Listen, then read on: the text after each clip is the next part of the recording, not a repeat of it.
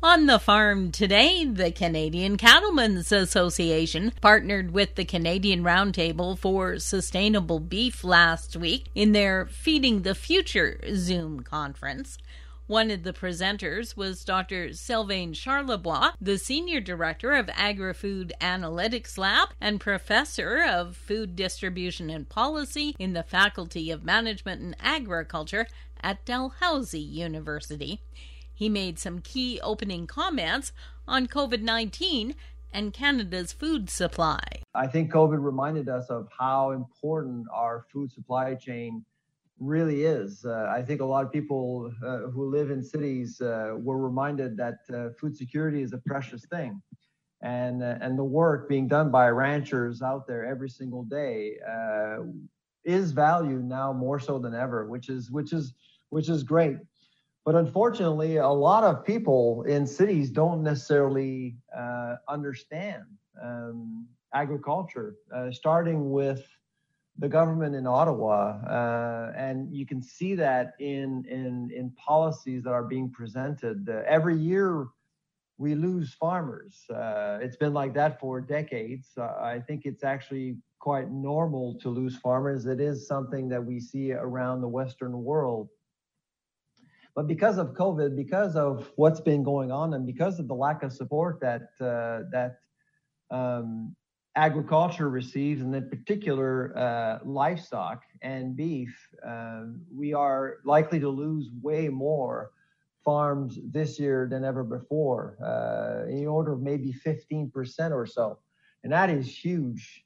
Now you may say losing farms uh, is is a natural uh, and predictable thing, uh, but when you think about the knowledge, when you think about um, uh, traditions, when you think about uh, how to uh, protect the, the real stewards of, of our, the real environmental stewards of our land, which really are farmers, uh, it, it's something that we need to think about. It is a huge loss. He also talked about the importance of the Canadian Roundtable for sustainable beef and the fact that a lot of consumers aren't aware of the program.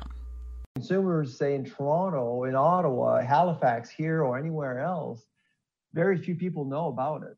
Uh, which is probably why beef consumption has been somewhat undermined the last few years because nobody really knows what's actually happening in the industry in the first place. So that's one message that I'd like to, to send out to, today. The, the other message, of course, has, has a lot to do with the fact that um, really, uh, when you look at COVID, uh, I think it really uh, allowed us to understand what the real problem is. Uh, in Canada, we often adopt a supply chain view on how to feed people, how to how to service markets. Uh, we grow things, uh, the best we can, uh, and then we we figure out a market for it.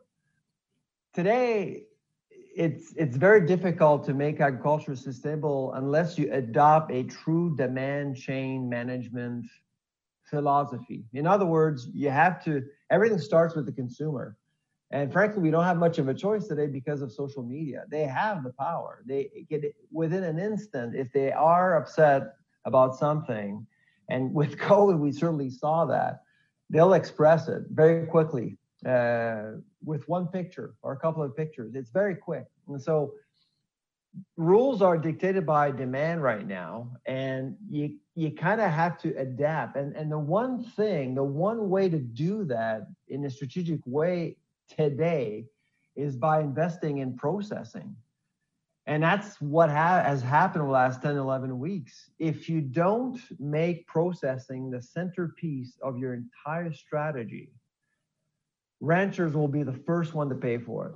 Dr. Sylvain Charlebois took part in the Canadian Cattlemen's Association Feeding the Future Zoom conference.